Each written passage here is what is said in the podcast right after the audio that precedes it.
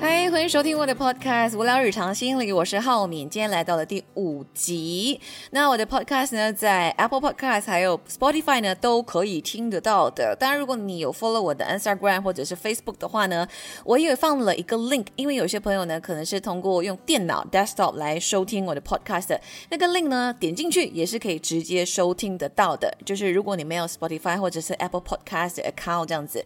对，所以让大家在各个平台用更更多的方式可以收听到我的 podcast 的内容，这样。然后今天呢，是想要来回一位朋友的私讯。这位朋友听完了我的 podcast 之后呢，就私讯我说，很想通过我的观点去看事情。他其实是一位 freelancer，然后呢，近几年呢也算赚的不错，有一些收入。他说是足够他如果不工作两三年，哎，还撑得下去的，那很多。可是呢？问题来了，他还是觉得没有安全感。然后很有趣的事情是，我就上网去估了一下钱跟安全感这两个 keyword，不知道为什么 pop out 出来的都是女人要有钱才有安全感，女人有了钱之后就有安全感了吗？就从两个 keyword 变成三个 keyword 了，就是有女人、钱跟安全感。男人去了哪里呢？不知道是不是社会的一个既定印象，就觉得男人不需要再讨论钱跟安全感这件事情了。男人就是一定要有钱，然后再给女人安全感，所以这个根本不需要讨论。所以在谷歌上面呢，也找不到男人钱跟安全感这件事情。可是呢，这位私讯我的朋友呢，他恰好呢就是男生，所以男生也是会没有安全感的。但是他的 case 就特别了一点，有钱哦。可以撑个两三年哦，还是没有安全感。那为什么有了钱还是没有安全感呢？他首先自己有分析了一下，他说他觉得他的不安来自于不稳定，因为是 free lance 嘛，就是工作时有时无，所以呢，他就可能拼命的呃把钱存下来。可是这样子都还不够，他还是会担心说，哎，我现在赚得到，但是。他不能保证说，我五年之后还是赚得到啊。我十年之后呢，他就开始担心很多年之后的自己能不能还有这个能力赚钱。然后到后来也是有补充说，哎呀，我有时就安慰自己说，比上不足，比下有余嘛。跟很多人相比，我算是不错了呢。但是明显他可能这么多年都是这样子安慰自己，还是没有办法消除不安全感，所以他就私讯来给我这样子。那可能在他的眼里会觉得说，我是一个对钱很有安全感的人，或者是不需要钱也很有安全感的人，所以来问一问我关于这个问题。我首先是先针对 freelance 这件事情来讲吧，因为我相信很多做 freelance 的自由工作者都会有这种感觉，就想说收入不稳定，啊一下有一下没有，所以很没有安全感这样。那为什么你还会选择？做 freelance 呢？其实我自己的想法啦，我的思维是这样子的，是确实是不稳定的，收入时高时低，时好时坏这样子。但是呢，这个不稳定其实就是我的工作或生活的 flexibility。有很多人会把它说成是自由啦，某程度上确实是的，就是工作上班时间是自由的。呃，有时候情绪来了，今天不想上班啊，就不上班吧。那个也是一种自由，但是也不定是好事来的。如果养成是一个坏的习惯的话，但是确实那个 flexibility 是几乎呃，可能打工族没有办法享受到的。那这个工作的不稳定对我来说就是一个交换条件。我要这个 flexibility，我就要接受有可能没有稳定收入的这个情况。还有可以换取更多，比如说把控感。可能你在上班的时候、打工的时候，哇，整个 team 或者整个公司有上百个人，高层还有高高层、高高高层，还有老板。然后你可能的 idea 到最后被磨磨磨磨磨磨掉，到最后你只是一个 executor。这种你就会有时候自己会觉得大材小用。我明明还有能力的，我明明可以这样的，但是就是没有办法做。然后你。啊，像这位三金来私讯我的朋友就会说啊，自我安慰一下啦。哎呀，我就还有粮出嘛，那就这样吧。但是我觉得做 free 蓝色这个把控感瞬间提高三倍五倍。对，不管这件事情是成或者是败，我觉得你都比较愿意去承担。然后还有就是，我也我可能有点变态来这样讲，就是这种所谓的不安全感啊，或者是我压力啊，又或者是。这种需要承担很多的责任的这个状态呢，我是把它当成是一个机会，就是你在打工的时候很容易陷入一个 comfort zone。我曾经在离开电台的时候就形容过，它像是一个 sponge，它会一直把你吸进去，呃，然后也很舒服，也像枕头一样，所以很难离开这个环境的。但是在这个舒服的环境下，你又很难成长。很难鞭策自己去吸收新的东西，去进步的，这就是人的本性嘛。人的本性就是想要及时享乐的。哎呀，现在躺着，现在就享受。但是要延迟满足，其实就是我们身为人的一个功课来的。我们一定要 delay gratification，就是先苦后甜，先要耕种，然后才有收成嘛。这个是不变的道理。但是多少个人可以做得到呢？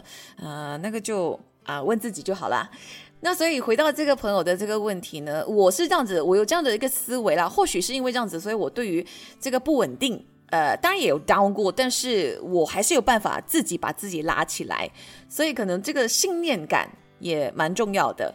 然后第二点呢，就是关于钱的重要性。每个人在生活里面都有一个排序的嘛，钱很重要，感情很重要，还是家人很重要，健康很重要，自由很重要。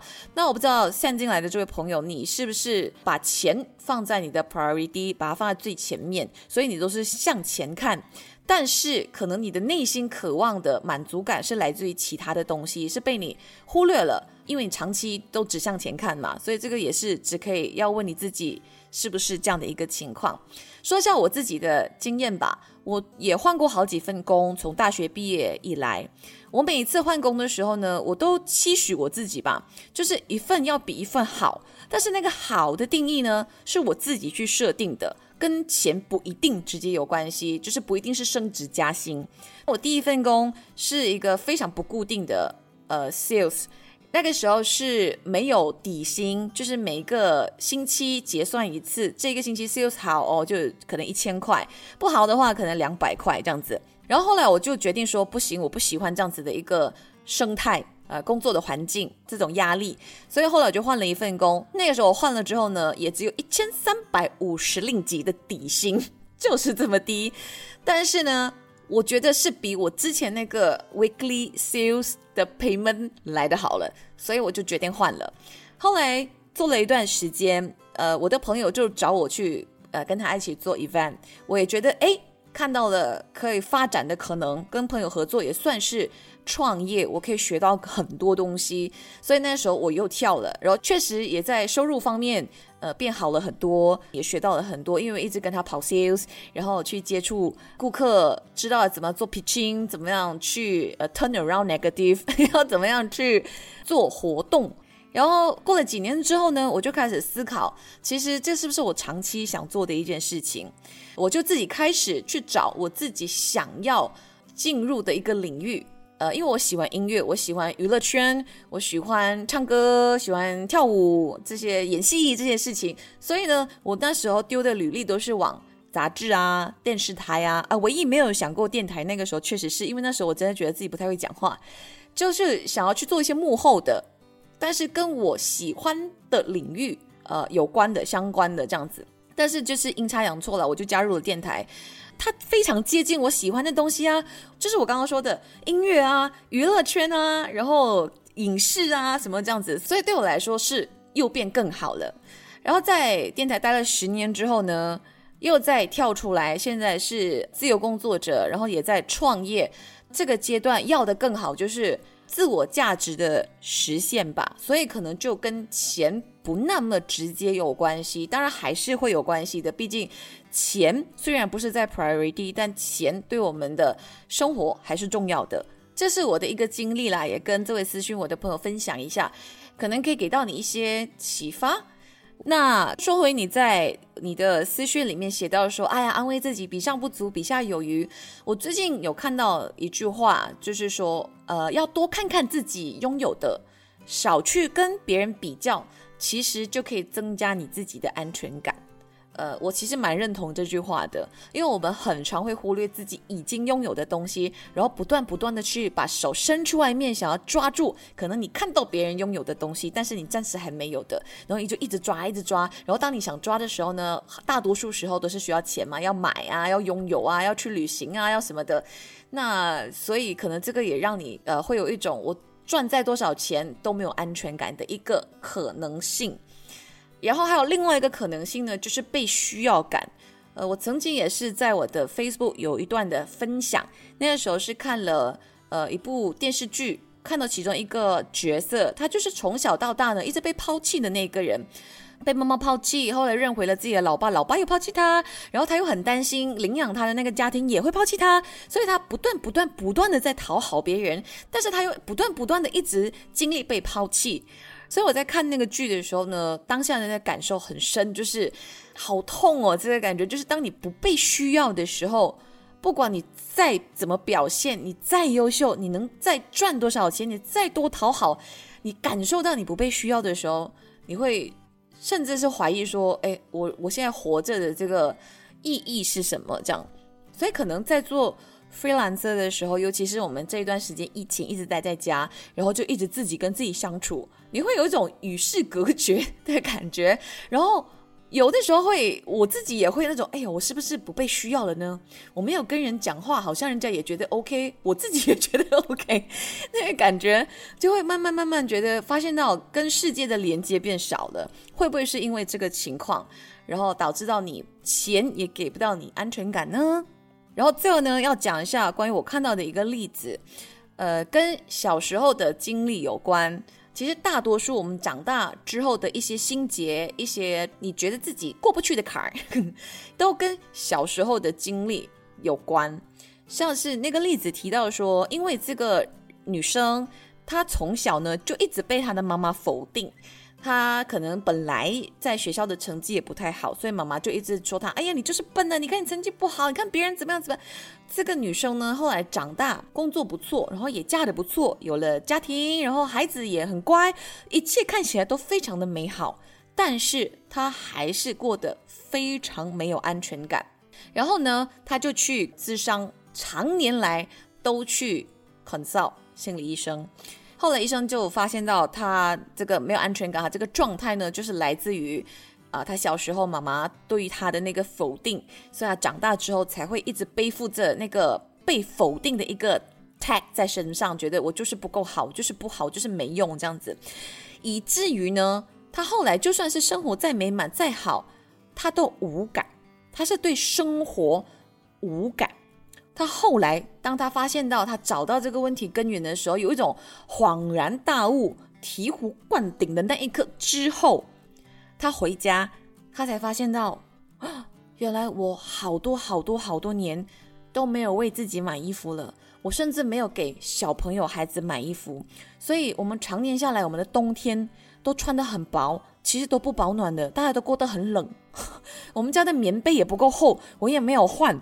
就是四季以来都是用同一个棉被穿同样的衣服，一直都是过着这样子没有什么质感的生活。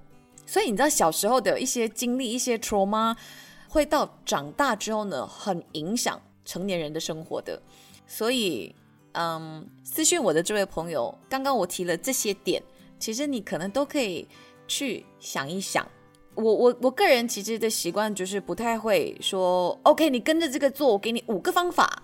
，A B C D E 这样的去做，因为我始终觉得没有一个 answer 是 fits all 的，每一个人自己的问题基本上大致上一样，但是细节上还是有很多都不一样的。像我很喜欢看奇葩说，每次看导师们说出他们自己的观点的时候，我都会觉得哇，我收获很多。但是你说他是针对我的问题，或者是我的生活在给我任何忠告或者是方法吗？不是的。但是我还是觉得，从他们的言语中、他们的建议当中、他们的立场，我得到了一些可以套在我自己的生活上去解决我自己面对的问题的一些方式。所以，我希望我的 podcast 呢，也可以起到一些这样子的功能。好啦，今天算是回了一封信。啊，最后还有，因为那个朋友他有稍微讲了一下，说哦，他不喜欢旅行，他说不知道是怕浪费钱，还是说他他就是觉得没有很喜欢这样子。